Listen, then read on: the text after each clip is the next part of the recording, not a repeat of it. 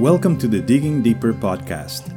I'm your host, Jorge Salazar, and today I want to explore with you some amazing facts about the story of the woman in the Gospels who was suffering with discharge of blood and was healed by Jesus when she touched the fringe of his garment. While the story is very familiar for most of us, when we read the Bible too quickly, we risk missing some of the amazing treasures the writers left for us under the inspiration of the Holy Spirit. For example, do you remember what Jesus called this woman after she revealed it was her who touched the Messiah? Well, Jesus called her daughter.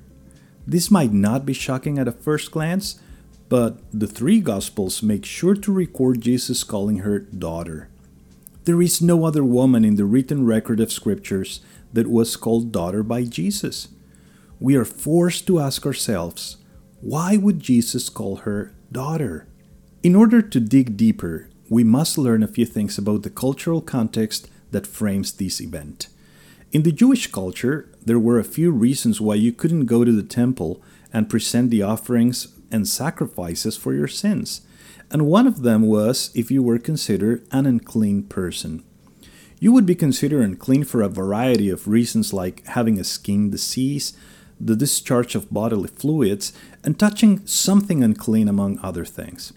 An unclean person would have to follow a very specific process to become clean, if what made them unclean had ceased, of course. Also, if an unclean person touched you, you would then become unclean. Now, this was a huge problem, since you wouldn't be able to enter the temple and present the sacrifices for your sins. If you died an unclean person, you would die in your sins. So you can see how it was a matter of life and death. That's why at the time the penalty for touching someone when you were unclean was death.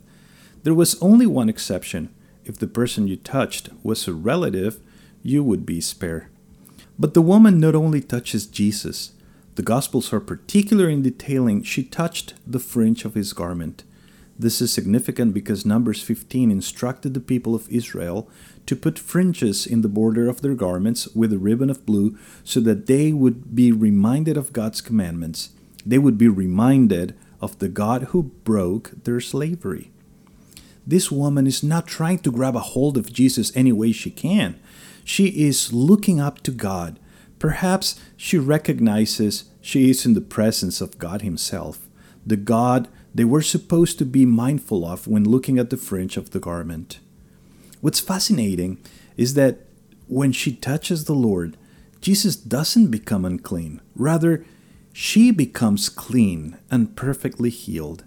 Then she heard the sweetest words Daughter, your faith has made you well. Go in peace. We don't know for sure whether the Lord called her daughter to save her from the crowds after discovering that she had touched the rabbi, or whether it was just a loving demonstration of his love to this woman that had suffered for so many years, the tender reference of one who enters a relationship with the Savior. But what it's clear in the context of the Gospels is the fact that Jesus is God, the God who heals, the God who rules the spiritual realm and the physical world, the God who raises people from the dead, the one who can cleanse the unclean. Thank you for listening to our podcast. If you want to support our ministry and the training of pastors and leaders in persecuted countries, visit worldserve.ca and donate to World Serve Bible College. You may contact Dr. Jorge Salazar by email, digging deeper at jorgesalazar.ca.